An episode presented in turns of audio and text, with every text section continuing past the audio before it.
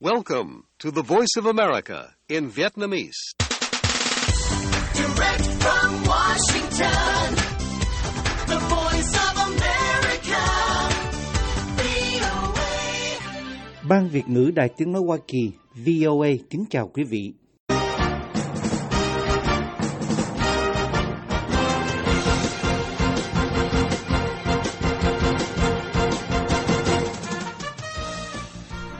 Trong chương trình Thời sự quốc tế của đài VOA sáng thứ Năm ngày 2 tháng 11 năm 2023 giờ Việt Nam, mời quý vị theo dõi các tin tức thời sự đáng chú ý bao gồm Israel không kích trại tị nạn ở giải Gaza, giết chết một thủ lĩnh quan trọng của Hamas.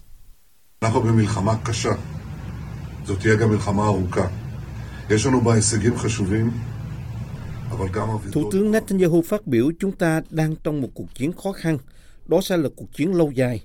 Tôi hứa với tất cả người dân Israel, chúng ta sẽ hoàn thành mục tiêu, chúng ta sẽ tiến lên cho đến khi giành chiến thắng. Triều Tiên đóng cửa nhiều đại sứ quán trên toàn cầu có lẽ do khó khăn kinh tế. Và Meta bị EU cấm quảng cáo dựa vào hành vi của người dùng Facebook. Mời quý vị theo dõi thông tin chi tiết. Quân đội Israel hôm 31 tháng 10 không kích một trại tị nạn của người Palestine ở giải Gaza, giết chết khoảng 50 người, theo các quan chức y tế Palestine. Israel cho hay vụ không kích đã tiêu diệt một chỉ huy cấp cao và nhiều chiến binh Hamas. Trong lúc này, một nhóm di tản đầu tiên gồm những người bị thương ở Gaza đã băng qua biên giới sang Ai Cập hôm 1 tháng 11. Theo một thỏa thuận do Qatar làm trung gian, truyền thông Ai Cập và một nguồn tin ở biên giới nói với Reuters. Theo thỏa thuận đạt được giữa Ai Cập, Israel và Hamas, một số người nước ngoài và những người bị thương nặng được phép rời khỏi vùng đất đang có chiến sự. Một nguồn tin an ninh Ai Cập trước đó cho biết có tới 500 người mang hộ chiếu nước ngoài sẽ đi qua cửa khẩu Rafah vào ngày 1 tháng 11. Khoảng 200 người đã chờ đợi ở cửa khẩu phía Palestine vào sáng ngày 1 tháng 11. Một quan chức phương Tây cho biết Israel và Ai Cập đã thỏa thuận về một danh sách những người có hộ chiếu nước ngoài có thể rời khỏi Gaza và sứ quán các nước liên quan đã được thông báo. Một quan chức Israel nói với điều kiện giấu tên xác nhận rằng Israel đang điều phối các hành lang di tản với Ai Cập. Tuy nhiên, nguồn tin đầu tiên nói rằng thỏa thuận này không liên quan đến các vấn đề khác chẳng hạn như việc thả khoảng 240 con tin đang bị Hamas bắt giữ hoặc tạm ngưng giao tranh vì lý do nhân đạo mà nhiều nước đã kêu gọi nhưng Thủ tướng Israel Benjamin Netanyahu cho đến nay vẫn bác bỏ. Phát ngôn viên quân đội Israel nói cuộc không kích hôm 31 tháng 10 vào Jabalia, trại tị nạn lớn nhất ở Gaza, đã giết chết Ibrahim Biari. Chỉ huy Hamas có vai trò then chốt trong việc hoạch định cuộc tấn công ngày 7 tháng 10 cùng với hàng chục chiến binh Hamas. Các quan chức y tế Palestine cho hay có ít nhất 50 người Palestine đã thiệt mạng và 150 người khác bị thương, trong khi một tuyên bố của Hamas nói rằng có 400 người chết và bị thương ở Jabalia, nơi các gia đình Palestine đến tị nạn từ các cuộc chiến trước với Israel kể từ năm 1948. Lữ đoàn Al-Qassam, cánh quân sự của Hamas cho biết bảy con tin là thường dân đã thiệt mạng trong cuộc tấn công Jabalia, trong đó có ba người mang hộ chiếu nước ngoài. Không có bình luận nào từ phía Israel về tuyên bố này. 11 binh sĩ Israel cũng thiệt mạng trong cuộc giao tranh hôm 31 tháng 10. Quân đội Israel thông báo đây là tổn thất nhân mạng lớn nhất trong một ngày của Israel kể từ đầu cuộc xung đột. אנחנו במלחמה קשה. זאת תהיה גם מלחמה ארוכה. יש לנו בה הישגים חשובים, אבל גם אבידות כואבות.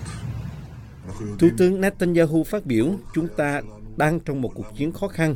Đó sẽ là cuộc chiến lâu dài.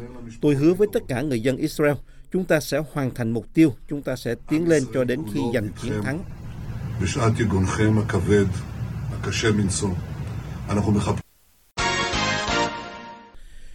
Triều Tiên sắp đóng cửa 10 cho đến 12 đại sứ quán bao gồm ở Tây Ban Nha, Hồng Kông và nhiều nước châu Phi. Ước tính gần 25% các phái bộ của Bình Nhưỡng trên toàn thế giới phải đóng cửa, theo tin tức từ giới truyền thông và các nhà phân tích. Việc Triều Tiên đóng cửa các cơ quan ngoại giao là dấu hiệu cho thấy nhà nước khép kín này đang chật vật kiếm tiền ở nước ngoài vì các lệnh trừng phạt quốc tế, Bộ Thống nhất Hàn Quốc hôm 31 tháng 10 cho biết. KCNA, hãng thông tấn nhà nước của Triều Tiên cho hay các đại sứ của họ đã đến chào từ biệt các lãnh đạo Angola và Uganda hồi tuần trước và truyền thông ở cả hai nước châu Phi này đều đưa tin về việc Triều Tiên đóng cửa đại sứ quán. Cả Angola và Uganda đều thiết lập quan hệ thân thiện với Triều Tiên kể từ những năm 1970. Họ duy trì hợp tác quân sự và đem lại cho Bình Nhưỡng nguồn ngoại tệ quý báu, chẳng hạn như trong các dự án xây dựng tường đài. Việc đóng cửa đại sứ quán là bước chuẩn bị cho điều có thể là một trong các cải tổ lớn nhất về chính sách đối ngoại của nước này trong nhiều thập kỷ với những tác động đối với hoạt động ngoại giao và công tác nhân đạo ở quốc gia bị cô lập này, cũng như khả năng kiếm thu nhập bất hợp pháp. Ông Chad O'Carroll, người sáng lập trang web NK Pro vốn tập trung vào tình hình Triều Tiên cho biết, hơn 10 phái bộ có thể phải đóng cửa, nguyên do có thể là các lệnh trừng phạt của quốc tế, xu hướng rút lui khỏi vũ đài toàn cầu Bình Nhưỡng và sự suy yếu khả dĩ của nền kinh tế Triều Tiên. Ông viết trong một bài tường trình hôm 1 tháng 11. Bộ Thống nhất của Hàn Quốc, cơ quan xử lý các vấn đề liên triều, cho rằng việc rút các phái bộ ngoại giao này cho thấy tác động của các lệnh trừng phạt quốc tế nhằm hạn chế nguồn ngân quỹ đổ vào các chương trình hạt nhân và tên lửa của Triều Tiên. Họ dường như rút lui khỏi hoạt động làm ăn kiếm ngoại tệ gặp khó khăn do cộng đồng quốc tế tăng cường các biện pháp trừng phạt, gây khó khăn cho việc duy trì các đại sứ quán thêm nữa. Cơ quan này cho biết trong một tuyên bố, đây có thể là dấu hiệu cho thấy tình hình kinh tế khó khăn của Triều Tiên khi mà họ khó lòng duy trì quan hệ ngoại giao, thậm chí ở mức tối thiểu với các nước lâu nay vẫn thân thiện. Cựu Tổng thống Mỹ Donald Trump lẽ ra có thể huy động vệ binh quốc gia và các cơ quan liên bang khác để bảo vệ Điện Capitol sau khi bạo loạn nổ ra vào ngày 6 tháng 1 năm 2021. Một giáo sư luật hôm 31 tháng 10 đưa ra lập luận trong lúc vụ kiện nhằm cấm đưa tên ông Trump lên phiếu bầu trong cuộc bầu cử năm 2024 chuyển sang giai đoạn mới. Ông William Banks, giáo sư luật tại Đại học Syracuse và là chuyên gia về luật an ninh quốc gia nói rằng khi cuộc tấn công vào Điện Capitol bắt đầu, ông Trump đã có những lựa chọn mà ông không sử dụng. Ông ấy nên thực thi trách nhiệm của mình được ghi trong hiến pháp là bảo vệ an ninh của Mỹ khi có một cuộc tấn công vào tiến trình dân chủ của chúng ta. Giáo sư Banks nói về ông Trump. Ông Banks ra khai chứng với tư cách là nhân chứng cho một nhóm cử tri Colorado muốn cấm đưa tên ông Trump lên phiếu bầu vì ông bị cáo buộc vi phạm lời tuyên thệ bảo vệ hiến pháp trong nỗ lực lật ngược thất bại bầu cử hồi năm 2020. Họ trích dẫn một điều khoản hiếm khi được sử dụng trong tu chính án thứ 14, vốn được thông qua ngay sau nội chiến Mỹ để cấm những người tham gia nổi loạn chống hiến pháp nắm giữ chức vụ cao.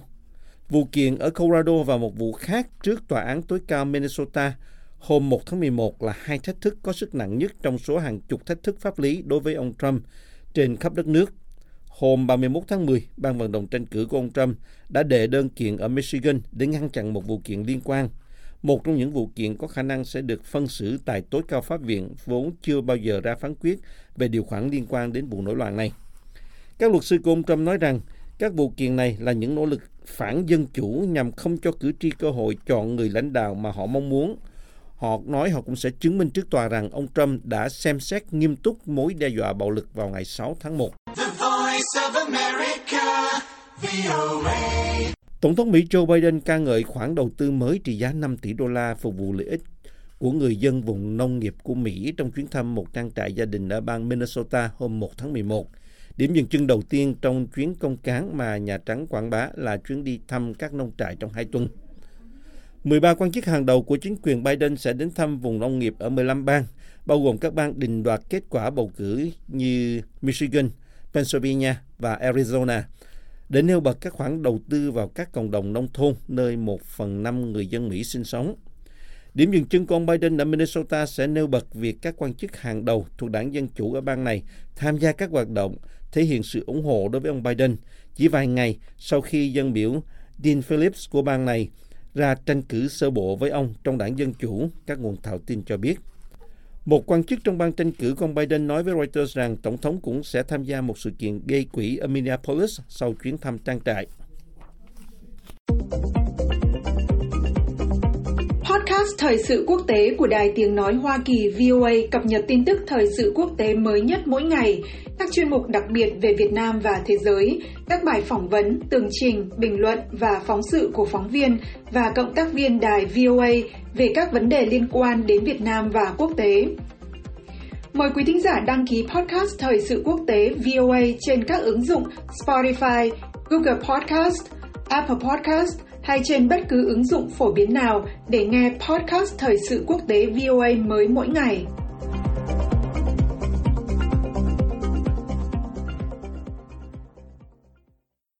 Cơ quan quản lý dữ liệu châu Âu mới đây đồng ý mở rộng lệnh cấm do Na Uy, quốc gia không phải là thành viên của EU, áp đặt lên quảng cáo dựa vào hành vi trên Facebook và Instagram để áp dụng cho tất cả 30 nước thuộc Liên minh châu Âu và khu vực kinh tế châu Âu. Lệnh cấm kiểu quảng cáo này vốn nhắm tới người tiêu dùng bằng cách thu thập dữ liệu của họ là một bước lùi đối với hãng công nghệ khổng lồ Meta của Mỹ, chủ sở hữu hai mạng xã hội. Hãng này lâu nay vẫn phản đối những nỗ lực hạn chế cách làm nêu trên. Meta có nguy cơ bị phạt tới 4% doanh thu toàn cầu, cơ quan quản lý dữ liệu Na Uy cho biết. Quyết định của Ủy ban Bảo vệ Dữ liệu châu Âu gọi tắt là EDPP là một chỉ thị để cơ quan quản lý dữ liệu của Ireland trong vòng 2 tuần được ra tay áp đặt lệnh cấm vĩnh viễn việc Meta sử dụng quảng cáo dựa vào hành vi. EDPP cho biết trong một thông báo với Reuters, Ireland là nơi đặt trụ sở chuyên trách châu Âu của Meta. Vào ngày 27 tháng 10, EDPP đã thông qua một quyết định khẩn cấp mang tính ràng buộc để áp đặt lệnh cấm xử lý dữ liệu cá nhân cho quảng cáo dựa vào hành vi trên cơ sở pháp lý là hợp đồng và lợi ích hợp pháp trên toàn bộ khu vực kinh tế châu Âu, thông báo viết. Các hãng xưởng châu Á trong tháng 10 đối mặt với áp lực ngày càng tồi tệ với hoạt động sản xuất ở Trung Quốc suy giảm trở lại, làm lu mờ triển vọng phục hồi của các nhà xuất khẩu lớn trong khu vực vốn đã bị căng thẳng do mức cầu trên thị trường toàn cầu suy yếu và giá cả tăng cao. Chỉ số quản lý thu mua gọi tắt là PMI của các trung tâm sản xuất chế tạo như Trung Quốc, Nhật Bản và Hàn Quốc cho thấy hoạt động giảm sút trong khi Việt Nam và Malaysia cũng phải vật lộn với hậu quả ngày càng lan rộng từ nền kinh tế Trung Quốc đang đi xuống.